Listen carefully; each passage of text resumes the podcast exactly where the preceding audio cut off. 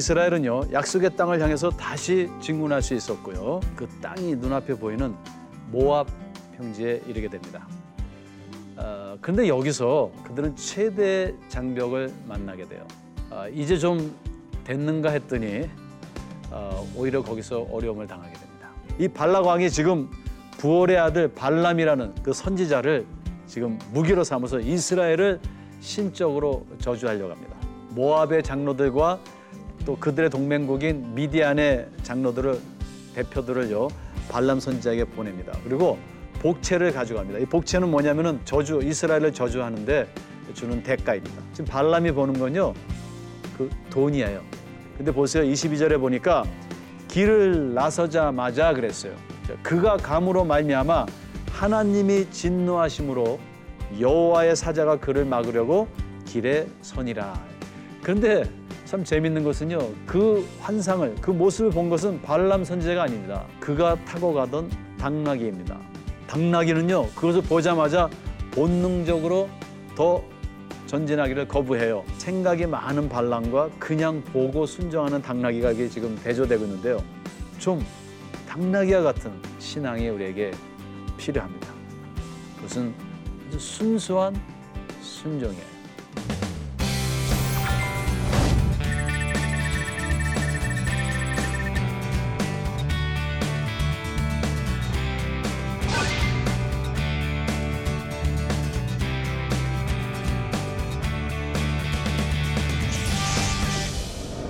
안녕하세요.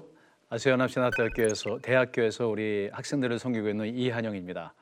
우리 지난 주에는 발람 선지자가 그 하나님의 뜻을 알면서도 그 탐욕으로 인해 자기의 뜻을 관철시키려는 어, 그러한 음, 길을 택해서 어, 패망하는 것을 우리가 보았습니다.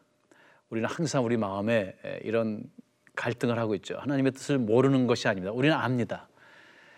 그 하나님의 뜻에 당나귀처럼 무조건 순종해서 정말 행복한 어, 저 여러분들이 됐으면 좋겠습니다. 오늘은 우리가 이 민수기 열한 번째 강의에서 그 세대 교체와 개혁에 대해서 좀 이야기하고자 합니다. 민수기를 저는 구약의 개혁을 주던 가장 핵심적이고 또 가장 중요한 책이라고 이렇게 말하고 싶습니다. 구약 안에서 민수기만큼 그 고대 근동의 그 어떤 관습이나 전통과 엄청난 그 개혁과 개방을 주도한 책입니다. 특별히 민숙의 가장 개혁적인 그 세대 교체와 그다음에 그 안에서 어떤 변화에서 이러한 개혁의 모습들을 찾아볼 수 있는데요. 오늘은 이를 기록하고 있는 26장부터 27장에서 우리 시청자 여러분들과 함께 그 개혁의 내용들을 어, 살펴보고자 합니다. 먼저 개혁을 이야기해서는 본질과 형태를 구분할 수 있어야 됩니다. 본질과 형태라는 것은 무엇이냐면 예를 들어서 사과 씨를 한번 생각해 볼까요? 여기다 우리가 사과 씨를 심었습니다. 그러면 이 사과 씨가 썩고요. 그다음에 뿌리를 어, 내립니다. 그죠? 또 시간이 지나면은 가지가 올라오고요. 그다음에 이파리가 무성해지고요. 드디어 사과나무에 열매가 맺힙니다.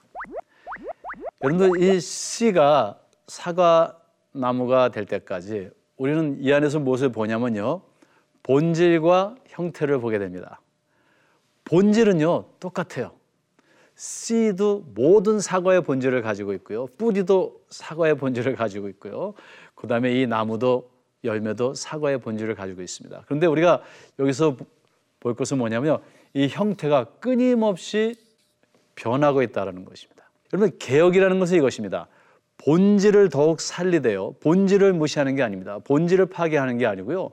본질을 끊임없이 그죠 지속적으로 유지하면서요 오히려 부각시키면서 그러나 형태가 바뀌는 것. 그래서 모든 살아있는 것은요 변해야 됩니다. 변함은 본질의 변함이 아니라 형태의 변합니다. 만약에 사과 씨의 본질이 바뀐다면 이건 암에 걸린 것이죠. 그죠? 사과 씨가 배를 만든다면 이것을 성경에서는 어, 신학적으로 우리가 하나님의 점진적 계시라 그래요. 왜 하나님은 그냥 한 번에 모든, 모든, 모든 뜻을 이루시지 왜 이 역사라는 긴 시간을 통해서 하나님의 그 섭리를 성취하실까? 우리 이렇게 생각할 수 있어요. 그것은 하나님은 생명이시기 때문에 그래요.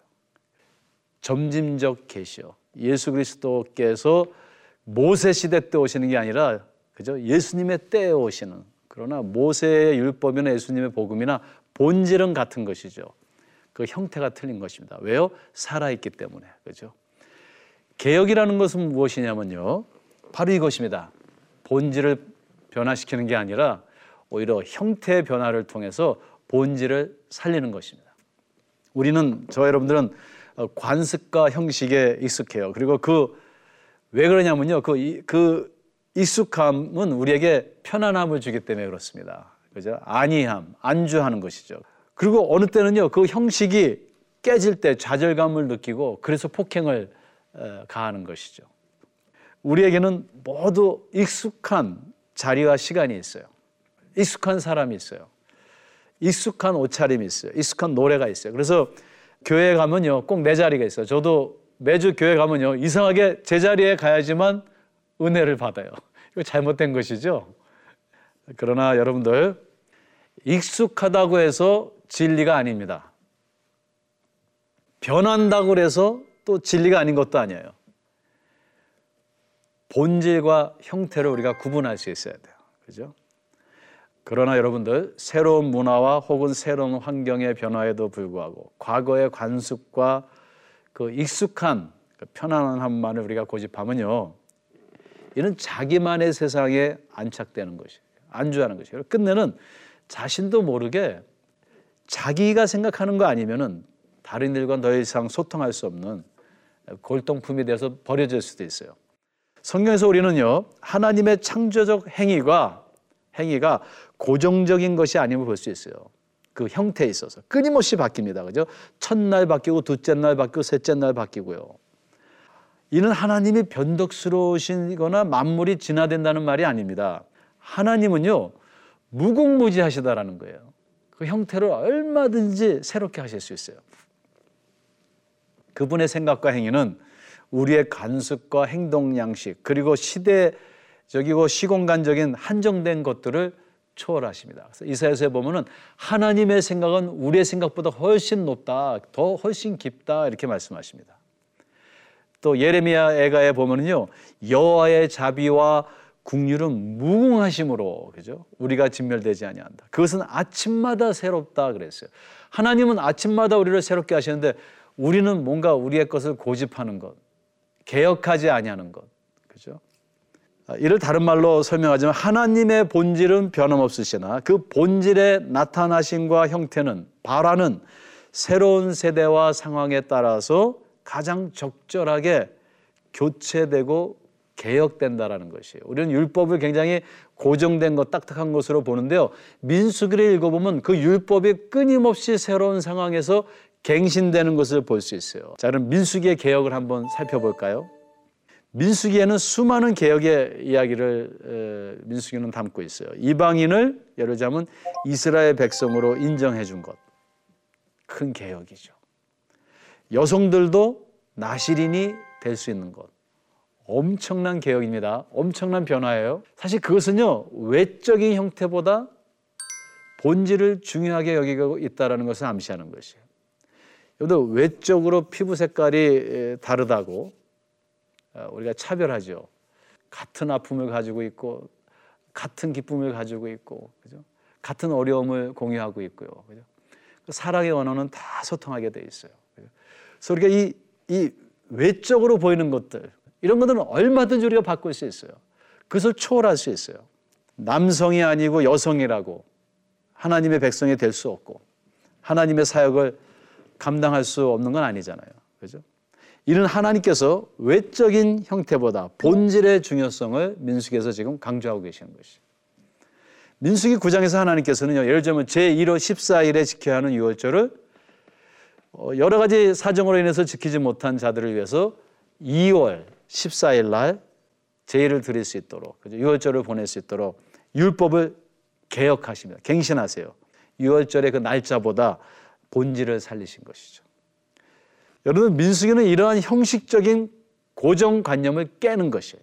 왜냐하면 사실 하나님과의 관계에서도요, 형식적인 것은 다 유지하지만 본질은 없는 그런 관계를 우리가 가질 수 있어요. 형식적으로 우리가 주일날 교회도 가고 11조도 드리고 형식적으로 성경도 하루에 한 장씩 읽고 보고 기도하고 그러지만 그 가운데 하나님과의 참된 만남도 없고 교제도 없을 수 있다는 거예요.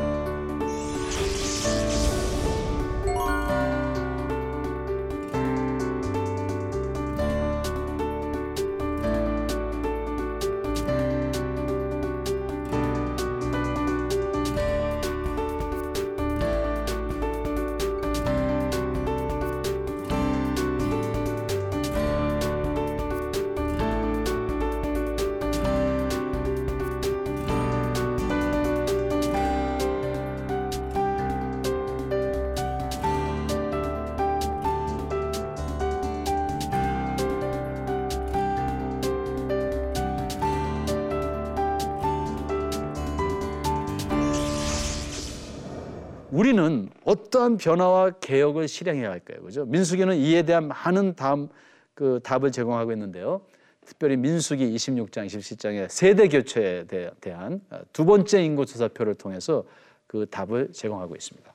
1장부터 25장은 1세대입니다. 1세대 이야기고 26장부터 마지막 30장까지의 이야기에는 이제 2세대의 이야기가 있는데 이 26장이 아주 중요한 그 전환점입니다. 그죠?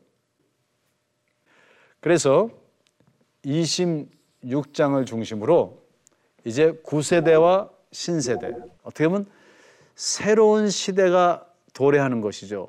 하나님은 이 신세대를 중심으로 이제 그 율법을 갱신하시고 또 새로운 상황에 앞으로 이들은 다 가나안 땅에 들어갈 사람들이기 때문에 광야 시내산에서 이미 선포하신 계시하신 그 율법의 내용들을 이제 더 이상 광야를 진군하고 있지 아니하고 정착할 것이기 때문에 그 정착한 상황에 맞게 그 율법을 갱신해 주시는 것이에요. 이게 얼마나 멋있습니까? 여러분들 율법을 굉장히 딱딱한 것으로 고정된 것으로 생각하는데 전혀 그렇지 않아요. 율법은 끊임없이 갱신되는 것을 볼 수 있어요. 본질이 아니라 그 적용과 양식입니다. 그죠? 그런데 이 그 일을 위하여 26장에서 두 번째 인구 조사를 하나님께서 명하시는데 많은 개혁의 의지와 또 변화를 그 안에 함축하고 있다는 것입니다. 먼저요. 이 명단에 보면은 두 번째 인구조사의 명단을 보면 그 안에 많은 변화들을 암시하고 있습니다. 우린 민숙의 새로운 두 번째 인구조사 명, 이 명단을 통해서 여러 면에서요. 그 1장에 있는 첫 번째 인구 조사와 비교해 볼 때 변화와 개혁을 지금 개혁을 전개해 나가고 있는 것을 볼 수 있습니다. 첫 번째 그 변화는 뭐냐면요. 광야의 새로운 인물들을 지금 이 두 번째 인구 조사에 포함하고 있다는 것입니다. 기록하고 있다는 것입니다. 첫 번째 본 명단은요. 그 명단을 잘 살펴보면은 광야에서 일어났던 그 새로운 사건들의 인물들을 이 두 번째 인구조사에 명시하고 포함하고 있습니다. 예로요, 그 창세기를 보면요, 창세기의 명단을 보면은 어, 이집트로 가나안에서 이집트로 내려간 그 루벤 자손은요, 한옥과 발루와 헤스론과 갈미였습니다. 네 사람이었어요. 창세기 46장 9절에 보면. 그런데 이제 출애굽해서 이 광야에서 40년 후 이 두 번째 인구조사에서는요. 그 명단에는 발루의 아들 엘리압 그리고 엘리압의 아들 느무엘과 다단과 아비람을 추가하고 있어요. 여러분들 왜 이름 이 새로운 이름들 여기 추가했을까요? 이는요 루벤 지파인 다단과 아비람이 기억나십니까? 다단과 아비람 루벤의 지파 사람들이죠. 고라의 반란 때 그 고라의 무리에 들어가 가지고 그들의 심판을 받게 되죠. 그죠? 그러니까 이 두 번째 인구조사에서는 이 새로운 인물들을 특별히 언급하는 것은 그 고라의 반란의 사건을 회상, 상기시키기 위해서 그런 목적으로 여기 지금 기록하고 있습니다. 중요한 것은 이 언급이 긍정적이든 부정적이든 광야에서 주요한, 주, 아주 중요한 인물들을 지금 이 신세대에게 부각시키고 있다는 것입니다. 이런 것들은요 역사적 교훈뿐만 아니라 고라의 반란에 참여했음에도 불구하고 지금 루벤 지파를 보존하신 그 하나님의 은혜를 말하기 위함입니다. 우리들도 우리도 교회와 사회와 국가적 차원에서요 또는 직장에서 새로운 인물들을 발굴하고 지속적으로 찾아내서 어, 격려할 필요가 있습니다. 이는요 하나님의 은혜가 한 시대에 국한되지 않는다는 것을 보여주는 거예요. 한 시대를 초월하는 것이에요. 우리가 과거의 인물에만 집착하면요 발전하지 못합니다. 개혁하지 못합니다. 어, 교회에서도 뭐 옛날에 우리 이런 우리 교회는 이런 목사님이 계셨었는데 이런 장로님이 계셨었는데 항상 과거를 과거의 인물들만 고집하고 어, 새로운 인물들을 발굴하고 또 새로운 인물들을 부각시키고 세워주지 아니하는 그러한 음, 어, 우리의 행위는 그건 개혁과 반대되는 것이죠. 그뿐 아니라 과거의 인물들과 사건 사건들을 상기시키면서 역사적으로 조명할 수 있어야 됩니다. 그죠? 그러한 개혁을 통해서 우리는 발전합니다. 두 번째는요, 이 두 번째 명단의 변화를 보면 신세대의 변화된 지위입니다. 이게 무엇을 의미하냐면요. 본 명단을 잘 살펴보면은 첫 번째 예를 들면 첫 번째 인구 조사에서 1장에 기술된 것이죠. 그 두 번째 이제 인구 조사입니다. 신세대 26장입니다. 한번 여기를 볼까요? 이 이스라엘 지파의 순위를 보십시오. 근데 에브라임이 먼저 나오고요. 그다음에요. 문하세입니다. 그죠? 여러분들 기억나시죠? 요셉의 두 아들이 있습니다. 형이 누굽니까? 문하셋입니다. 에브라임은 동생이에요. 야곱이요. 이 두 손주를 축복할 때 그죠? 손을 이렇게 해 가지고 오른손으로 동생 에브라임을 축복합니다. 그죠? 이 야곱의 축복을 반영하기 위하여 첫 번째 인구 조사에서는 이 순서에 에브라임이 먼저 언급되고 있습니다. 그죠? 근데 두 번째 인구 조사를 보십시오. 에브라임을 밑으로 하고 므낫세를 위로 했습니다. 그죠? 아, 많은 학자들은 이것은 사사 시대를 미, 아, 앞으로 도래할 사사 시대를 반영한 것. 왜냐하면 지금 이 신세대는 미래를 바라보는 거거든요. 왜냐하면 사사 시대에는 문하세 지파가 에브라임 지파보다 우수합니다. 그죠? 그러니까 미래를 바라보기 위하여 순서를 바꿨어요. 시므온을 보십시오. 5만 9천 명에서 2만 2천 명으로 줄어들었습니다. 왜 그럴까요? 야곱의 저주를 반영하고 있어요.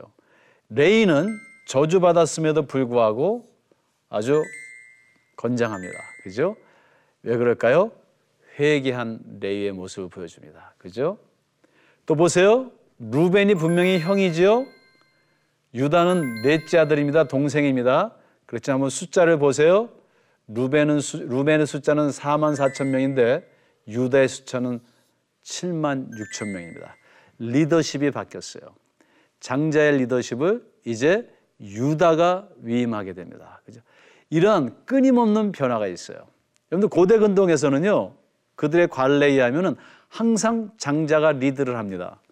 그래서 한번 성경을 잘 보세요. 성경은요, 이상해요. 성경의 일관된 하나의 현상이 있는데, 그 뭐냐면요, 모든 장자가 하나님의 주권 아래 그죠? 그 장자들이 리드를 못 한다는 것입니다. 여러분들 가인과 아벨 누가 하나님의 백성이 되죠? 동생 아벨이에요. 그죠? 에서와 야곱 누구죠? 야곱이에요. 여기에 보면은 문하세와 에브라임 오히려 에브라임입니다. 그죠? 루벤과 유다 루벤이 형인데 이제 유다입니다. 성경에 이렇게 기록되어 있는 것은 하나님의 순서는 우리의 순서와 다르다는 것이죠. 이런 어떤 우리의 관습을 깨는 변화를 보여주는 것이에요. 초스피드로 끊임없이 급변하는 새로운 상황에서 우리 그리스도인들이 가정과 교회에서 우리가 몸담고 있는 이 사회와 국가에서 새로운 변화와 개혁을 주도하지 못하고 과거의 전통적인 관습과 형태에만 안주한다면요. 우리는 오히려 복음의 본질을 상실하고 그 복음의 영향력을 잃게 될 것입니다. 유럽에 가면은 교회가 박물관이 되어 있죠. 왜 그랬을까요? 개혁하지 아니했기 때문에 변화를 주도하지 않았기 때문에 그렇습니다. 여러분들 우리가 결혼 생활도요 끊임없이 변화를 주도해야 돼요. 그냥 뭐 내 아내가 나를 사랑하겠지, 내 남편 나를 사랑하겠지, 내 자식들이 잘 크겠지, 아, 뭐 일이 잘 되겠지 이러고 앉아 있으면요 어, 거기에는 생명력이 없습니다. 세 번째 중요한 이 두 번째 인구조사의 특징을 살펴볼 수 있는데 그 뭐냐면요 이러한 변화들을 인구조사표 안에서 자체 안에서 설명하고 있다는 것입니다.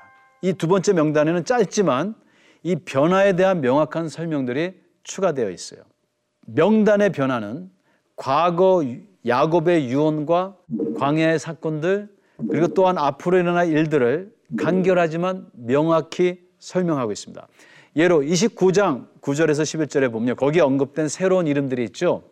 느무엘과 다단과 아비람 중 다단과 아비람은 고라의 무리에 들어가서 모세와 아론을 거슬러 여호와께 반역한 자들이나 고라의 아들들은 죽지 아니하였더라. 이렇게 왜 명단에 그 이름이 올라와 있는지를 설명하는 것입니다. 이는 왜 이번 명단에 새롭게 그죠? 그 이름을 기술했는지. 그것은 고라의 반란에도 불구하고 루벤의 자손들이 지금 하나님의 은혜를 입고 있다. 이것을 좀 설명하는 거예요. 여러분들 슬로바스의 딸들의 또 그 추가 설명이 거기 있거든요. 민수기의 가장 혁신적이고 개혁이라고 말할 수 있는 그 목의 상속제, 목의 상속제의 갱신을 예고하는 것입니다. 우리가 다음 주 마지막으로 이제 슬로바스의 딸들의 이야기에 대해서 딸들에 대해서 이야기할 것인데요. 미리 이 명단에서 그것을 설명하고 있는 것이에요. 저와 여러분들은요. 왜 변화가 있었는지 혹은 앞으로 왜 변화가 있어야 하는지를 설명하고 사전에 소통할 수 있어야 됩니다. 변화를 무조건 강요하는 것이 아니라 왜 변해야 하는지 그 이유와 배경을 합리적으로 설명할 수 있어야 합니다. 이게 참 중요해요. 어떤 이들은요, 자식에게 자기가 살아온 전통적인 양식을 그냥 시대를 초월해 내 방식이 옳다 이렇게 강조하는 강요하는 사람들이 있어요. 이는 과거와 현재를 또 양식과 본질을 조화롭게 어, 그 공존하도록 하는데 전혀 도움이 되지 않습니다. 여러분들 가나안 그 정착 준비를 위한 이 두 번째 인구 조사는요. 하나님의 약속이 이 광야의 신세대와 또 어, 새로운 지도자들에게 계속 유효함을 우리에게 보여줍니다. 이는 광야 옛 세대의 반역과 실패도 불구하고 그들의 가계가 지속적으로 새로운 세대를 세대를 통해서 시대를 통해서 어, 지속될 것을 어, 예고합니다.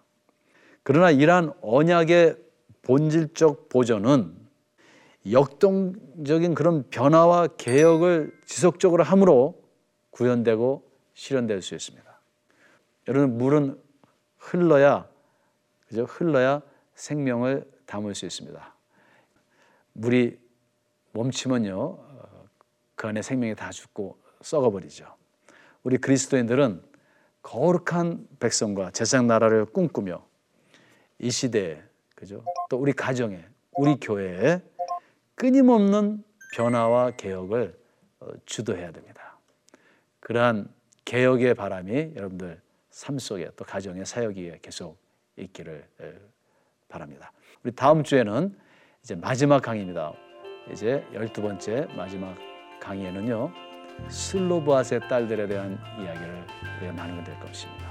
그것을 통해서 개혁과 또한 순종의 의미를 우리가 다시 한번 생각해 보게 될 것입니다. 지금까지 시청해 주셔서 감사합니다.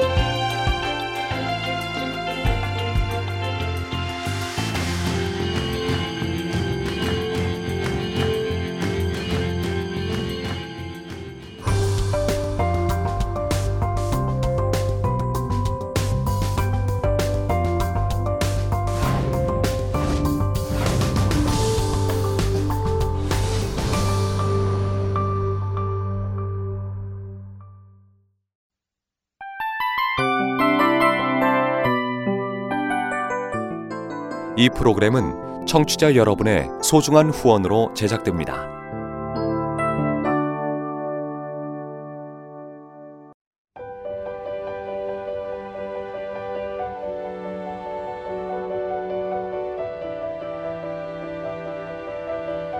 세상에는 수많은 교회들이 있지만 더 깊이 있는 말씀 강해를 찾기 위해 크기로만 교회를 선정하지 않습니다. 보다 좋은 영적 콘텐츠를 더 많이 나누기 위해 방송비를 받지 않습니다. 1년 365일 복음만 전하고 싶어서 우리는 광고를 하지 않습니다. 온누리의 복음을 땅끝까지 CGN TV와 함께 땅끝 선교사가 되주세요.